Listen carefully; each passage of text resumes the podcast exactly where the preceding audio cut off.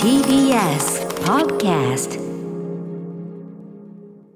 はい、ということで。いやーこれね、あのー私のこれミスと言っていいと思うんですけどね、えっ、と、日比真央子さん、水曜パートナー日比真央子さんのですねまあね、アフターシックスジャンクションのこの中で、まあ、日比さんでもね、割とこうしっかりしてる方というね、普段はね、そうなんだけど、なぜかこの番組の中の、この突出したバカ発言というのは常にこう日比さんから出る、ね、あの、大学教学、洋楽、えーとかね、いろいろありましたけど、先ほどもね、あの、まあ、これからね、3時間ぶっ通しで嵐特集やりますけど、はいえーそのねいろんなその各メンバーのソロ曲の話でね、で松潤ソロはやばいですよと、松潤ソロはホルモンがすごいっつって。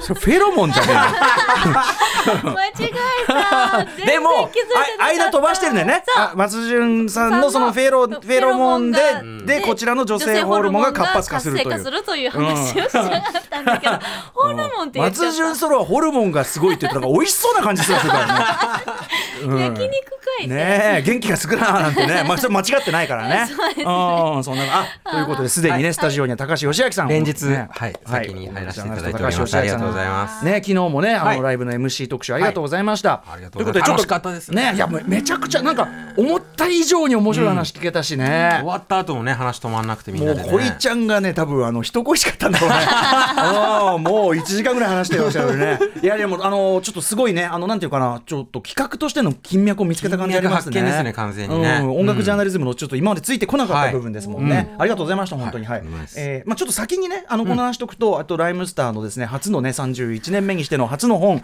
えーキングオブステージライムスターのライブ哲学、えーピアから本日発売になりましておめでとうございます。えーあの高橋義明さん、はい。共著で出ております、はい。でこれねありがたいことにですね各種店舗でですねあのサイン本私が通常のサイン本の5倍の手間がかかったサイン本なんですね、煽った結果瞬殺。素ね晴らしい。もう全部なくなっちゃったっていうねことが報告で、えっと、まあリスナーの方からもメッセージいただいておりまして、はい。先にこれだけご紹介させてください、うん。えーラジオネーム例えばねちゃちゃちゃちゃちゃ川さん、えー本日渋谷ツタヤにてキングオブステージ、えーライムスターのライブ哲学サイン本購入させていただきましたと、えー本日帰宅後また年末年始を利用してゆっくりと時間をかけて読破したいと思いますとか、サニーさんともね、えーキングオブステージ発売おめでとうございますと超超超貴重なサイン本ゲットしました。嬉しい嬉しすぎるっていうね。はい。でまだ仕事が終わってなくてお店に取りに行かれない。ね早く読みたいというようなメッセージ予約しといたんだね。あとかね、えー、綾小路しみまろさん、えー、キングオブステージライムスターのライブ哲学池袋純駆動のアトロックブックフェアにて、うん、おー。購入の拝読させて美しいでね、この方ね、えっと、私事が先週土曜日に乳がんの摘出術入院を終えて退院したところです。大変でしたね、これね。はい。えー入院中最初は、えーネットフリ三昧、えー、Kindle 三昧、ラジコ三昧、Wi-Fi 最高を味わっていたのですが、後半になるにつれ自主的に動きたい、えーこの体を動かし動かしたい意欲が、えー湧いてきた中、やはり紙の本での読書がシャバ復帰へのリバイビになりましたと。ということで、いろいろアートロックブックフェアに行って、はい、いろいろ買っていただいたというね、はい、バラは修羅場で生まれるアラフィフ女子にはたまらない昭和の少女漫画ビジュアルに、えー老眼に優しい大きいサイズ、これをね、でアートロックブックフェアで見なければスルーしていたかもしれません。であと、肝心のライブ哲学は、病気をして不安に感じている仕事論、えー病気の時に助けられたチーム論が溢れて、僕が実際、ほら、大腸憩室炎で途中そうだそうだ。リタイアした話、うん。えーとかもその、うんうん。で、その病気とかはね、もうなっちゃうもんだからさ、うんそういう時に、ね、みたいな話もしてますよね。はいはいはいはい。はい。あのーということで、なおかつ47都道府県の魅力的な写真があって、帰り道のカフェで一気読みしてしまいました。大切に読みたいので、Kindle 版も購入しました。ありがとうございます。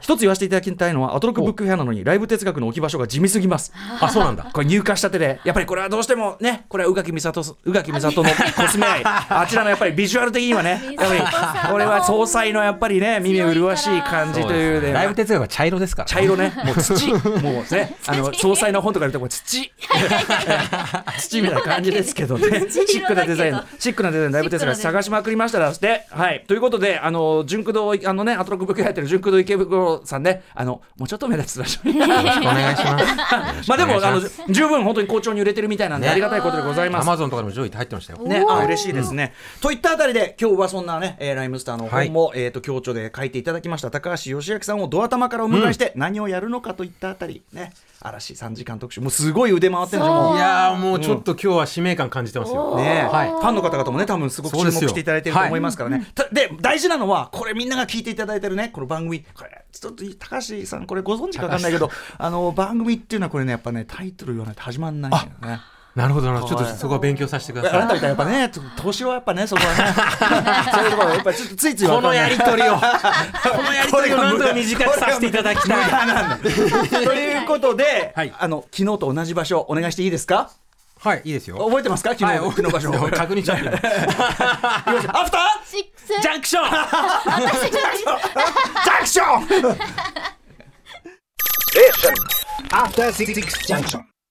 12月23日水曜日時刻は6時今5分です。ラジオでお聞きの方もラジコでお聞きの方もこんばんは。TBS ラジオをキーステーションにお送りしているカルチャーキュレーションプログラムアフターシックスジャンクション通称アトロク。パーソナリティは私ラップグループライムスター歌丸本日はスタジオに来ております。そしてはい水曜パートナー TBS アナウンサーの日々真央子です。さあ今日はさすね、えーもう先ほどから登場していただいております、音楽ジャーナリスト高橋義明さんです。こんばんはよろしくお願いいたします。はい、TBS ラジオではね、生活は踊るの選曲などでもおなじみ、この番組でも大変お世話になっております。ということで、えー今日、高橋義明さんがこの時間から登場している、これはもう腕が回っていて、い、っぱい曲をかけたいということで、うん。この時間帯から登場していただいております。えー本日は3時間ぶっ通し、こんな企画をお送りします。題して、ありがとう嵐。そしてこれからも This is 嵐ライブ20201231開催直前記念。今日は一日嵐祭りでわっしょいわっしょいいわっしょいさあということで。はい感謝感激雨嵐聞こえてきましたが、うん。今年の12月31日をもって活動休止期間に入る嵐、大晦日にはオンラインでのライブも予定されていますがその前に今一度改めて嵐の音楽面での魅力について番組全体を通して特集してまいります、はい、えーまあ、私関連で言いますと、はい。12年前2008年この前身番組「ウィーケンドシャッフル」やってる時にですね、えーなかなか数字が伸びなくて、このままだと番組がやばいという時に、これはもう本当にあの嵐特集ねあの小木申し訳ジュニアと一緒にね、えー一緒にやってですね、うんうん。これが非常に今大好評いただいて、まあ、数字もばっちり取ってそれ以来すごく盛り返してなんとかここまでやってきたこの「アフターシックスジャンクション」嵐なくしてアトロクなしなんですよ、わ言ってしまえばね。感謝感激。ということでまさに感謝感激雨嵐を伝えていきたい嵐に恩返しをしたいというのも込みましての今回の3時間ぶっ通し特集、ということで今夜はオープニングから音楽ジャーナリスト高橋義明さんに、えー、と今回はめまあいろいろあるんだけど、はい。まずは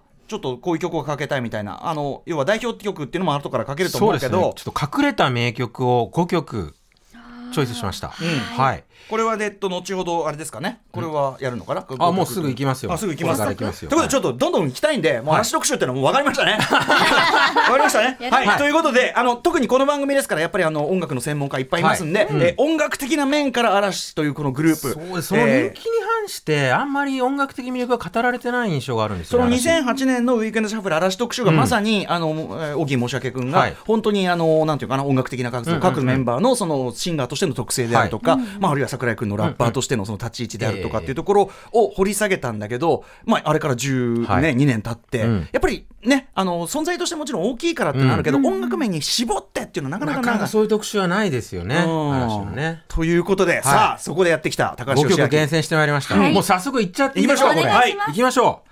じゃあ1曲目。1曲目ちょっとこれねトリッキーな選曲ですけど。はい、えー、2016年リリースのアルバム「Are You Happy」収録曲で松本潤さんのソロ曲。お出ました、はい。ホルモンがすごい。フェロモン。ホルモンがすごい。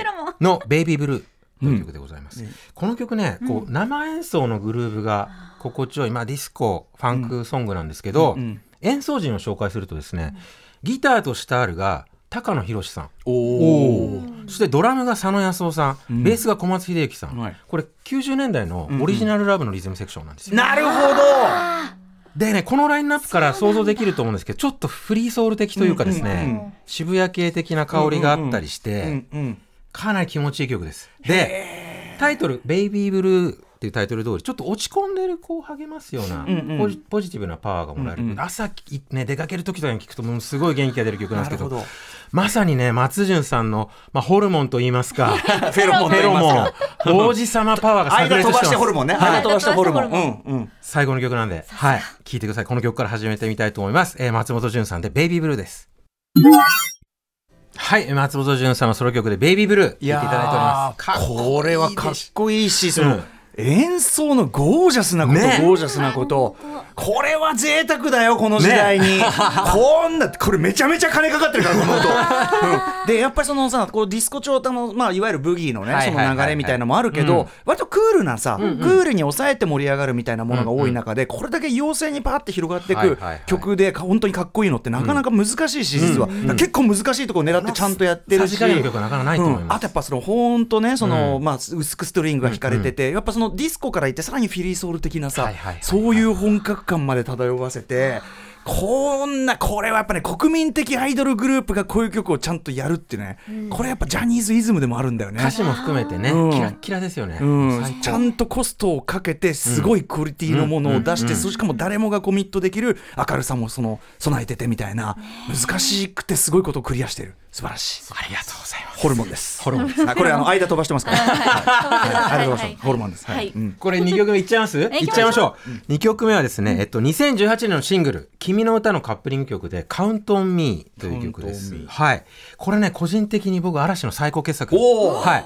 あの、ファンキーでこう、疾走感のあるめちゃくちゃかっこいい曲なんですけど、もうどこまで連れていくんですかっていうぐらいもう、高みにこう引きずり上げていく曲でで、歌割りがすごい複雑な、それのスリルもあって、聞き終えた後ね、ちょっと疲労感を覚えるぐらい。へえ次から次へといすごい曲。です高まりすぎて。そう。でそれだけ強力な曲にもかかわらずずっとねライブでやってなかったんですけど、この11月のアラフェスで初めてライブ初披露してあのヤフーでトレンド入りしました関東民。そのぐらいこうファンの中では人気の高い曲でございます、はい、じゃあ聴いてください。嵐。嵐で。あいける？はい、どうしあ今スタンバイが。3倍うんうん。今スタスタンンバイ時間が。強力な曲なんでね、えー。はい。じゃあ聞いてください。はい。嵐でカウントオンミーです。はい。えー嵐でカウントオンミー聞いていただいております。これはとにかく手数の多さっていうかすごいでしょあの展開がとにかく、うんうん。だって A メロ B メロ C メロサビがあって、そのサビの中でも変化があって、うんうんうん。でそのブレイクがあってもブレイクの中でも変化があって、はいはい。その後に続くあれもなんか今もうさらになんかもうなんていうの、展開がもううん。4個ぐらいこう、どねこ連れてかれるるか分かんないみたいなね、うん、これはすごい本当にあのおもちゃ箱をひっくり返したりだとかね、はいはいはいあのアトラクション感すらある感じだし、でもそれでいてこうぐーっと一直線で気持ちが上がっていく感じと、ね。階これこれ誰書いたのこれ曲？これはですね、これすげえな。えー作詞がファンク内野さんで、作曲がエリック・リボムさんっていう方、まあ、あのスウェーデンの。あ、あれだね。たはい。やっぱ多国籍、タコさん多国籍技術チームの。いやー、これすごい。これは。すごいでしょ。うん、すごい。ね。とんでもない。あの、ステップアップの GO っていうさ、大好2008き年のデバ大好き。サイズあれもね、すごいこう展開が実はその全部サビみたいな、そういうすごいこう、はいなんていうのはいはいあの、あれなんだけど、それを方法論を極限までこう進めた感じっていうか、すごいね、これ、本当に。これはちょっと聞いた時びっくりしました、うん、これとんでもないわ。しかもなんかこう全世界的なそれこそグローバルな進化と違う日本のその音楽ならではのん。面白みのちょっとなんていうの極限っていうかはいはいはいとこを追求してるのも面白いねこれはうん。ね。例えば少年隊の湾岸スキーヤーとかスマップのレット・イット・ビーとか、いはいああいうジャニーズのなんかこう、うん。ジャニーズ高速ファンクみたいなのうんうんうの極限あのある種の完成形といいますか、はいはそういう感じもしますね。い。いやーすごい。はい。すごい。カウントミー。あ、これでねちょっと待って。あのメールちょっと紹介させて。あのさっきかけたそのベイビーブルーに関してえっとラジオネームヨーニャンさんこちらね73歳。何歳。私は今73歳です。が、嵐の大ファンなので今日の嵐の特集とても嬉しいです、はい。松潤さんの「ベイビーブルー」はとても好きな曲なので流れてる時はノリノリで歌ってしまいました。という早速。ありがとうございます。反響も来ております。ありがとうございます。よし君この調子でいきましょう、行きましょう。えー本日3時間ぶっ通し嵐特集カルチャーキュレーションプログラム「アフターシックスジャンクション」今夜のメニュー紹介です年初回あれ？かないのかな？はいはい。あんなはい、6時半からのカルチャートークは引き続き音楽ジャーナリストの高橋義明さんにアルバム曲カップリング曲限定嵐の隠れた名曲ベスト5を引き続きご紹介いただきます。はいえーそして7時からのライブダイレクトは DJ 荒シャブローさんなる人物が 番組初登場嵐メガミックスを披露してくれます はい、そしてその後7時40分頃からはシアター一期一会です。あなたの映画館での思い出や体験談のご紹介。そしてそして8時台の特集コーナービヨンドザカルチャーはこちらです。感謝感激雨嵐。今こそ聞きたい嵐の音楽的魅力へ皆さんをいざなう特集!はいいろいろ曲をね読み込んでおりますが、えー1999年に発売した嵐では当時のアイドルとしては珍しいラップ入りの曲でデビューを飾る、えーなどですね。その後も数々の数楽曲を発表し音楽界にさまざまな金字塔を打ち立ててきた嵐、えー近年ではジャニーズ初のサブスクリプションサービス解禁して、えーブルーノーバーズに楽曲を提供してもらうなどますます活動の幅広がっていました。ということで今夜はそんな嵐の21年間の活動を改めて音楽目線で振り返るべく、えー番組初登場嵐と同世代のライター DJ の矢野俊弘さんをお迎えして戦後ポップスを語る上では外せないジャニーズの系譜ジャニーズの大きな歴史の中での嵐の楽曲、そういう位置づけで、えーお話しいただきます。楽しみ。はい、番組では皆さんの感想などもお待ちしております。アドレスは歌丸、失礼しました、アットマーク tbs.co.jp、歌丸、アットマーク tbs.co.jp までです。読まれた方全員に番組ステッカー差し上げます。えー番組では Twitter、LINE、Instagram も稼働しております。各種フォローお願いいたします。それではアフターシックスジャンクション行ってみよう